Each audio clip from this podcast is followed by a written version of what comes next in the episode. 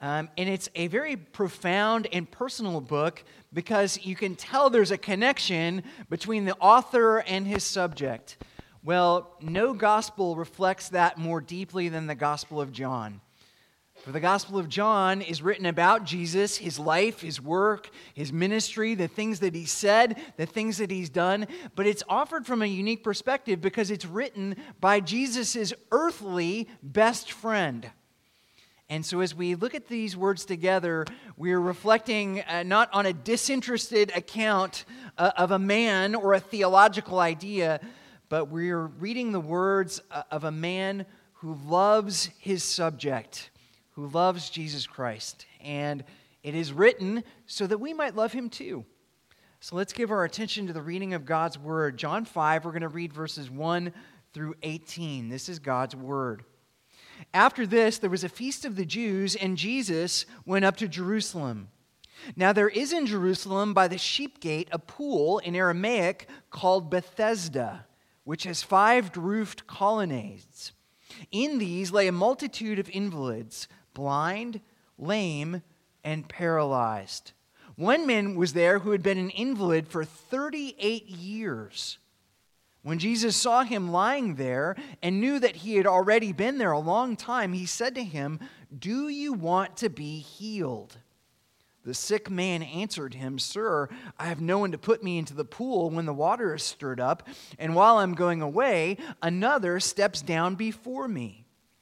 Jesus said to him, Get up, take up your bed, and walk. And at once the man was healed, and he took up his bed and walked.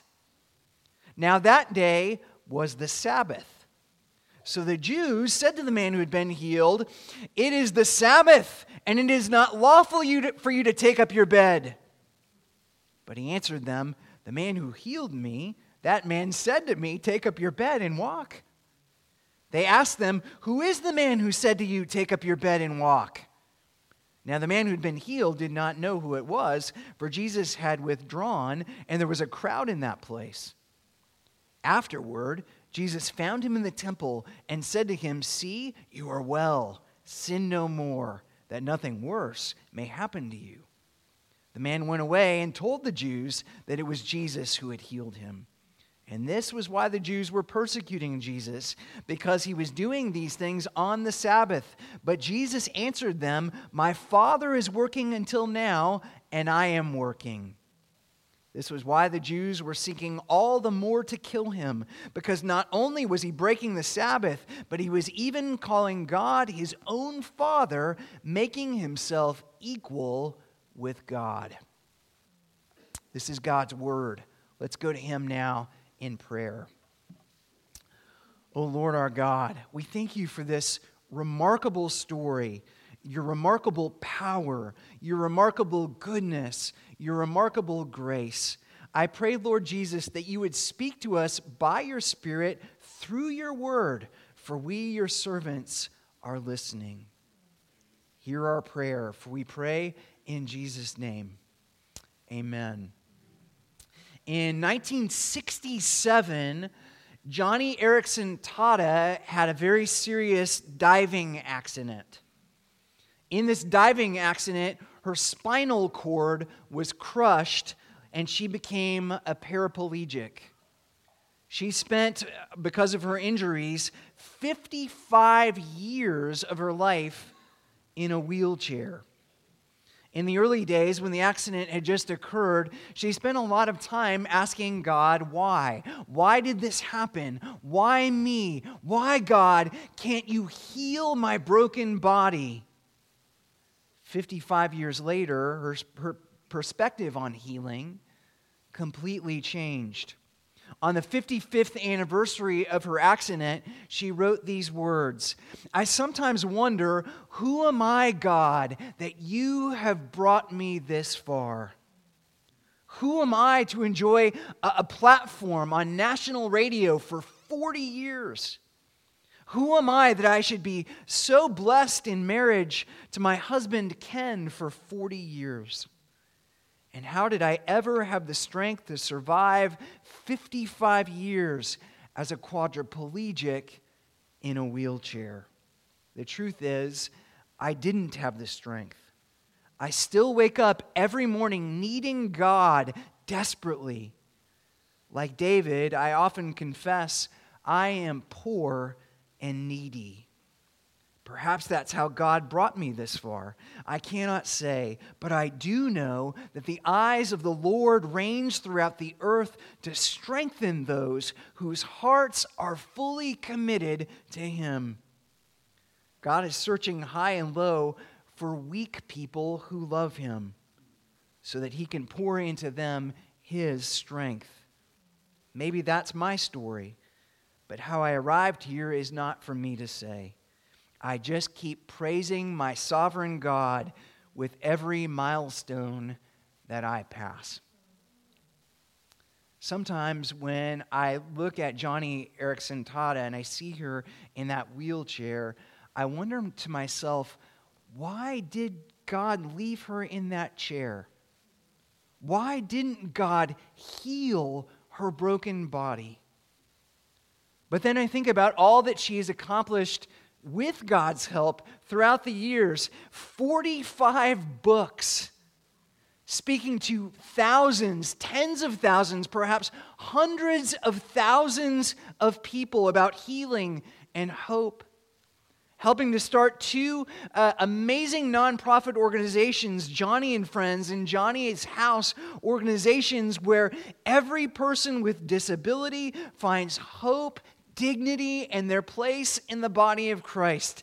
I think of her serving two American presidents, helping to pass the Americans with Disabilities Act, and I think to myself, maybe God did heal her. Maybe her life and her ministry and her testimony forces us to grasp, grapple with the idea that we don't actually know what healing means. As Christians, we believe that God can heal anyone. But does God heal everyone? Who does he heal? Why does he heal them? How does he heal them? Remember that there were dozens of people who were sitting with the man who was healed by the pool of Bethesda. Many, many people who would have loved to hear Jesus' voice saying, Take up your bed and walk. And yet Jesus healed just one of those people. What happened to everyone else? Why didn't Jesus heal them? Were they unworthy to be healed? Am I unworthy to be healed? Did Jesus care about them? Does Jesus care about me? This morning, we're going to talk about healing and hope. We're going to talk about how Jesus makes broken people beautiful. We're going to talk about sin and salvation. We're going to talk about the Sabbath. We're going to talk about the King, the King of Kings and the Lord of Lords who became a servant. The mighty, matchless, powerful God who gave his life so that we might live. My guess is that some of you, like me, limped here to church this morning. Maybe you've had a rough week. I've had a rough couple of weeks. Maybe someone had to carry you emotionally or spiritually because you couldn't or wouldn't carry yourself. For me, that was called high school. My parents carried me on their shoulders, uh, metaphorically and sometimes literally, for four years. I get it, high schoolers. If that's you, we're glad you're here. We're glad someone brought you here this morning because Jesus wants you here in his presence. Maybe you really want Jesus to change your life, but it seems like you are always the last person in the pool. It seems like good things happen to other people, but never to you. If that describes your week or your month or your year or your last 38 years, then this story is good news for you. Jesus heals, Jesus saves. Jesus is making all things new. This is an amazing story, and there's a lot here, but I want us to focus on four things this morning. If you're taking notes, here's our outline. This is kind of our roadmap as we walk through the passage. First, we'll see that Jesus heals because we're broken. Second, we'll see that Jesus heals because he knows. Third, we'll see that Jesus heals because he cares. And fourth, we'll see that Jesus heals because he's able. He heals because we're broken, because he knows, because he cares, and because he's able. Can Jesus heal us? Will Jesus heal us? What does it mean for us to take up our beds and walk? Let's take a closer look. Our first big idea is this Jesus heals us because we're broken. The scene opens with Jesus arriving in Jerusalem for one of the feasts of the Jews. He entered the city from the northeast corner, and as he approached the temple, he approached a pool called Bethesda. Some of the other versions or translations that you might be using this morning might translate that Bethsaida, but whether it's Bethesda or Bethsaida, both words in Hebrew mean the exact same thing, or in Aramaic rather house of mercy.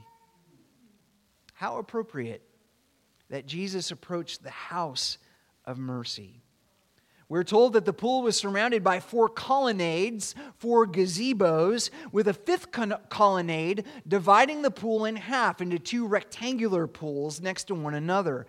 Interestingly enough, archaeologists rediscovered the pool of Bethesda, Bethesda in 1888. If it, was, uh, it was underneath a church called St. Anne's Church, which was built on top of the pools in 1188. If you visit Jerusalem today, preferably after the potluck, you can visit the pool of Bethesda. It still exists. Now, it's interestingly, I'm going digressing for a, a, moment, but critical scholars for hundreds of years claimed that this pool did not exist, and therefore this is proof that this is a fictional story. It never really happened, but lo and behold, they discovered it proving once again that critical scholars are almost always wrong. But again, I digress. Now, the colonnades were built to give shade to, according to John, a multitude of invalids, blind, lame, and paralyzed, who gathered there because they believed that this pool had mystical, magical healing powers. According to the legend, these waters would occasionally be visited by an angel of the Lord who would come down and stir up the waters. If you came down to the waters when the angels stirred them up, according to the legend, you would be healed. The catch was that only the first person who made it down to the water when the angels stirred it up would be healed. Everyone else was out of luck. It was a, a cruel superstition, a game of survival of the fittest played by those who were the least fit the desolate, the destitute, the lonely, the sick, and the poor. And here, underneath one of those shaded colonnades, Jesus took notice of a broken man, a man who was probably paralyzed since he was sitting on a mat, a mat that was likely used to carry him to the pool that day. We don't know exactly what caused his dis- disability. Maybe he had an accident, or perhaps he was born with a medical condition like ALS or MS, something that kept him from walking. But John tells us that he had been disabled for 38 years, probably his entire life. He'd likely been passed by thousands of times. Some people offering him a, cursory glance, maybe a look of pity, others a look of disdain. That an unclean person would have the unmitigated gall to situate himself so close to the temple, like a homeless person sleeping on the sidewalk outside of a church. I mean, just, just put yourself in this situation. Imagine coming to the worship service this morning and having, having to step over or around a homeless person who is sleeping outside of our doors. What would you do? What would you say? Would you shoo them away? Would you, would you call a deacon? Would you call the police? That, those sights and smells have no place in the house of God. Or do they? Some of us look at this disabled person and we think to ourselves, well, I, I, can't relate to this person at all. I'm not poor. I'm not homeless. I'm certainly not paralyzed. I'm young. I'm healthy. I, I can run. I can walk. Nobody has to carry me anywhere. I can stand literally and metaphorically on my own two feet. Others of us look at this man and think, well, maybe he is a lot like me.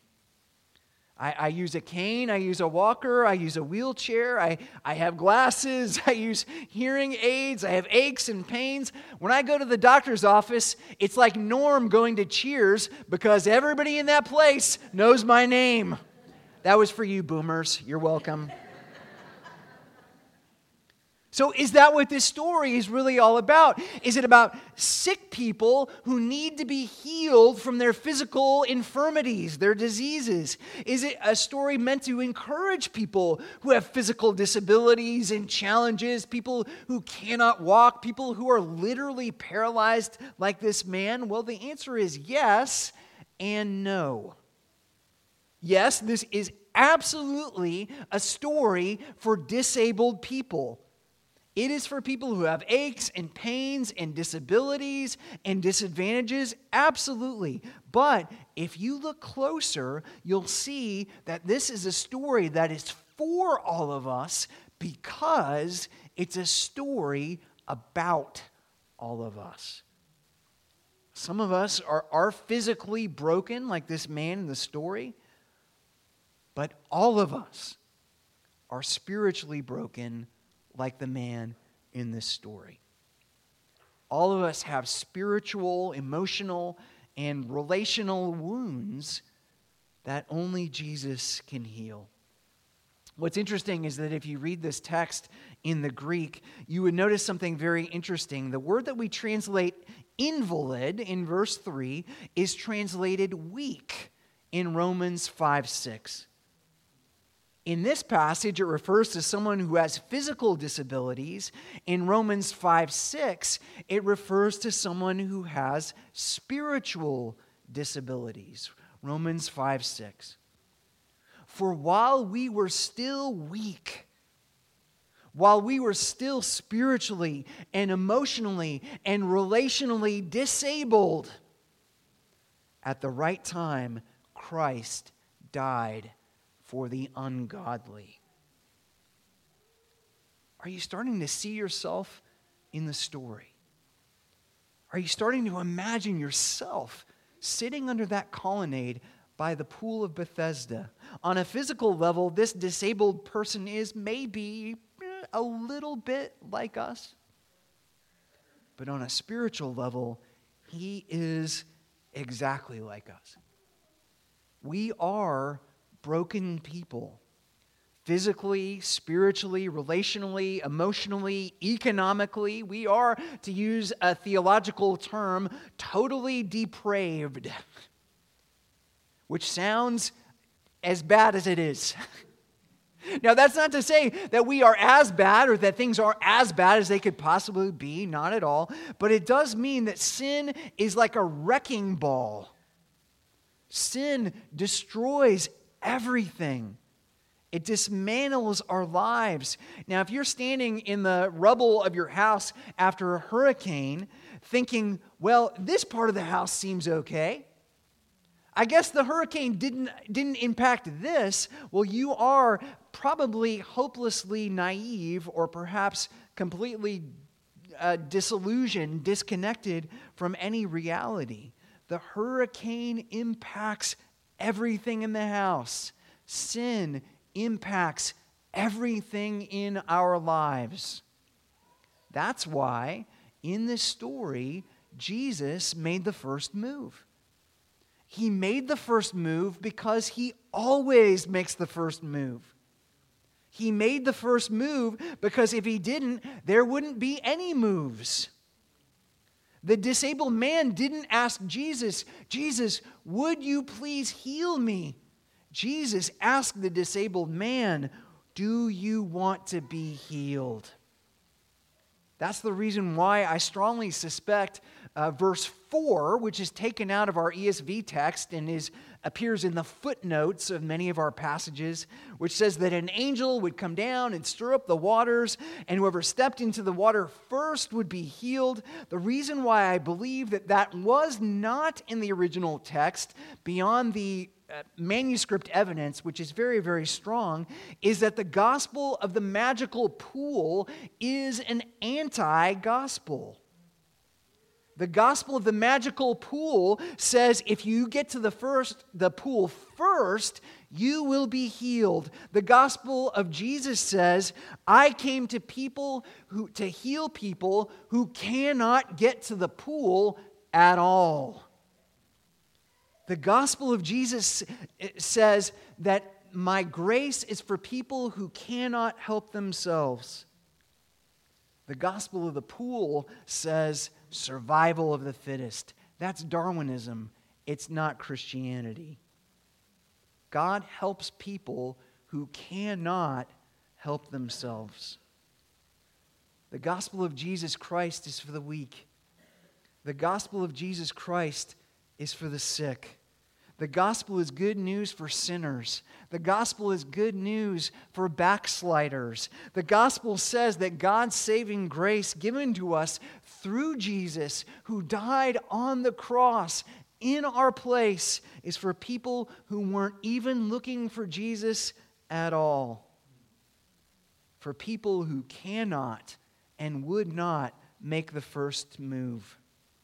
The gospel is for physically and spiritually broken people, people like this man, people like you and me, people who say, Sir, I have no one to put me into the pool when the water is stirred up, and while I am going, another one steps down ahead of me.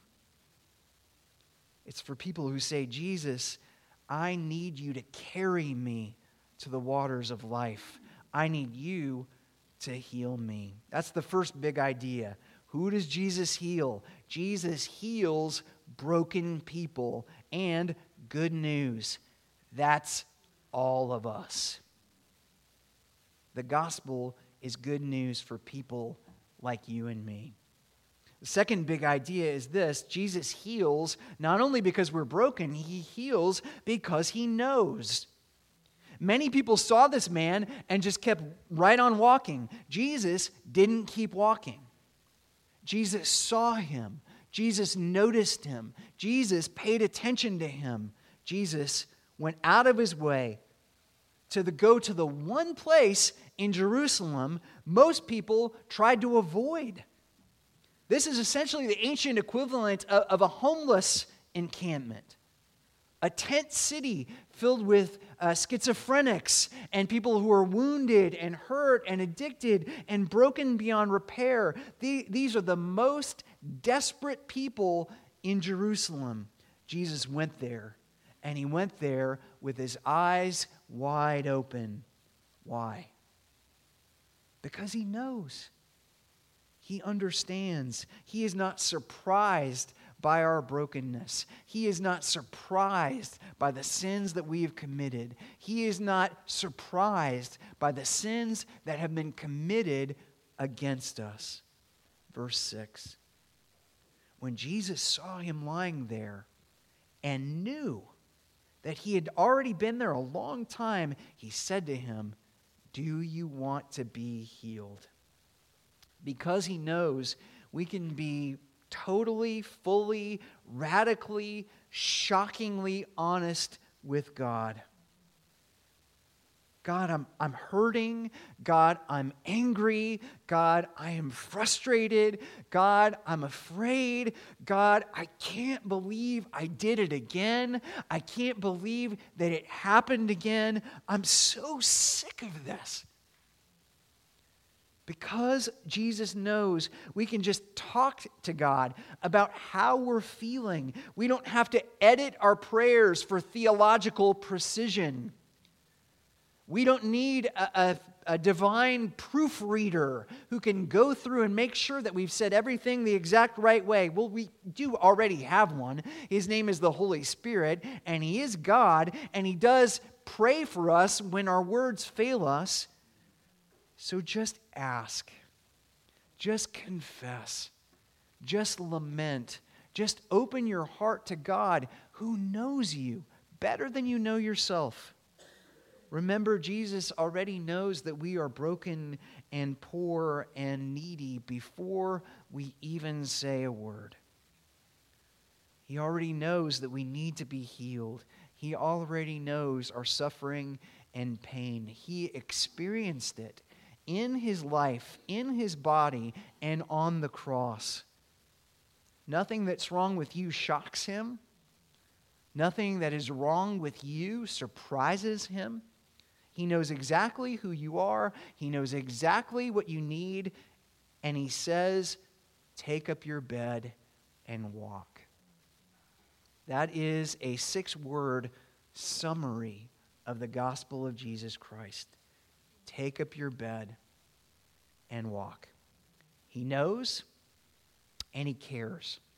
That's where we're going next. Our third big idea is Jesus heals not only because we're broken, not only because he knows, though he does, he heals because he cares.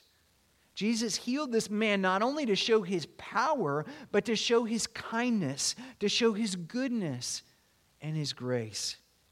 Jesus loves broken people. He loves outsiders. He loves the poor. He loves the sick. He loves people who don't have any friends. He loves orphans. He loves widows. He loves sinners.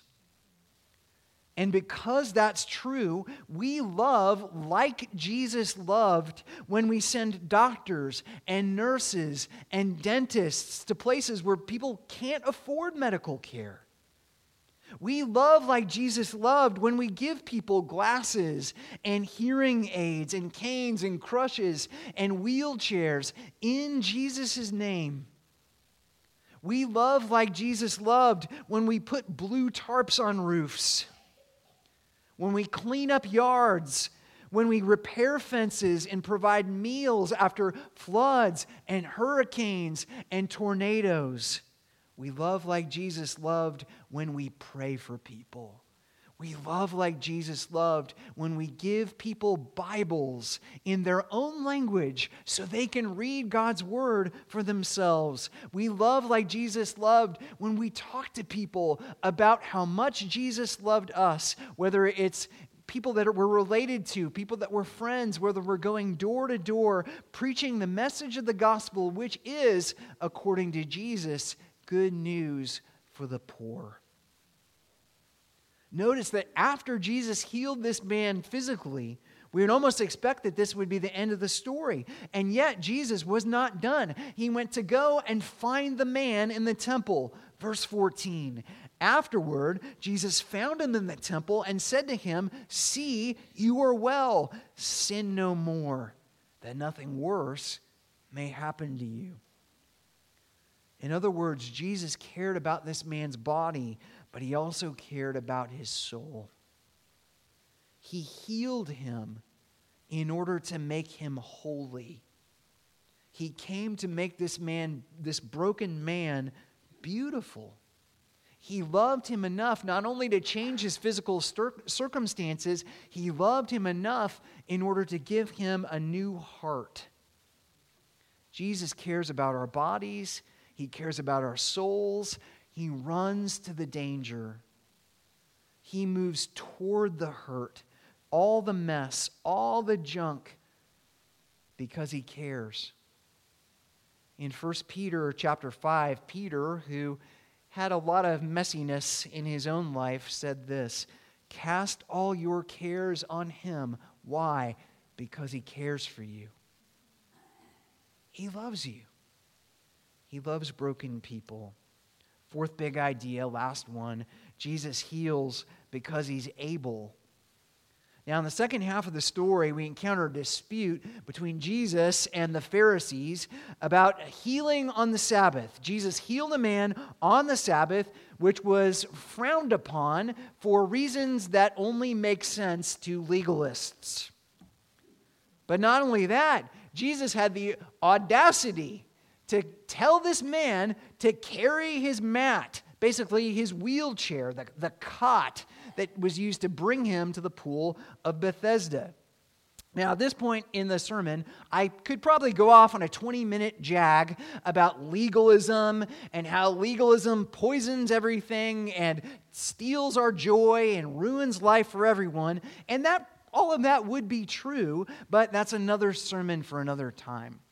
For now, I want to focus on just this little highlight of the story. Jesus says essentially to the Pharisees who are disputing with him, I am allowed to work on the Sabbath because God is allowed to work on the Sabbath, and I am God. Verse 18 This was why the Jews were seeking all the more to kill him. Because not only was he breaking the Sabbath, but he was even calling God his own Father, making himself equal with God. Who has the ability to heal our broken bodies? Jesus does, for he is the King of kings and the Lord of lords. Who has the authority to forgive our sins?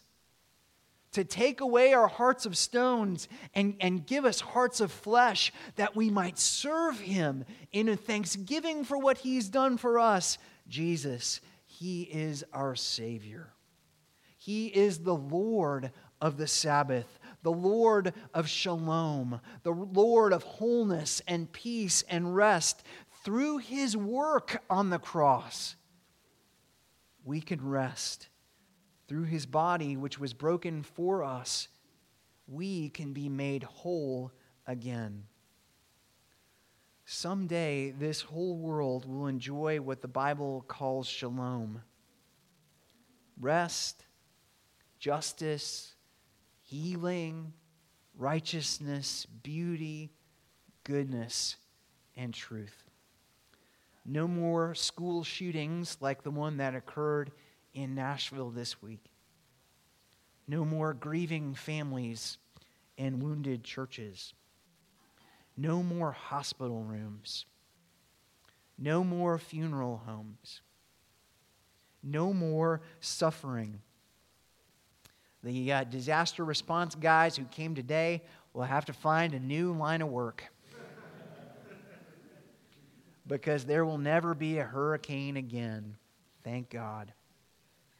There will never be tornadoes like the ones that affected so many people in Mississippi this week, in Arkansas. We pray for them.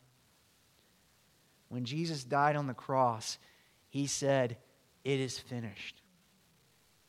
In this miracle, he was healing one man to point to the reality that someday in the kingdom of God, he will heal all men and all women and all children from every nation and every people group on the face of the earth. And so the question that Jesus asked this man is a question that I now pose to you Do you want to be healed? Do you want to experience the Sabbath rest that God has prepared for his people? Do you want to experience joy, inexpressible joy beyond anything that you've ever experienced on this earth in the kingdom of God? I do. Then hear the voice of your Lord and Savior. Get up, take up your bed, and walk. Jesus healed broken people. Jesus heals broken people.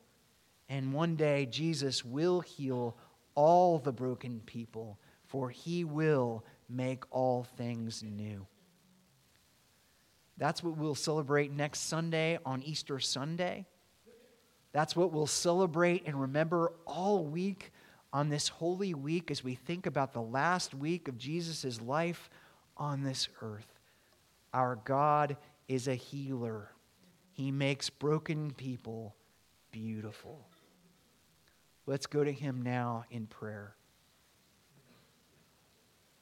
O Lord our God, our matchless Savior and King. We pray that you would heal our bodies. We pray that you would restore our souls. Lord, give us once again the joy of our salvation, that we might, with a humble and contrite spirit, make known your ways upon this earth. Oh Lord, we are so prone to forget. We go away from being healed, not even realizing who you are. I pray, Lord Jesus, that you would press that on our hearts this morning and that you would indeed heal those who are in desperate need of restoration this morning. We pray this all in Jesus' name. Amen.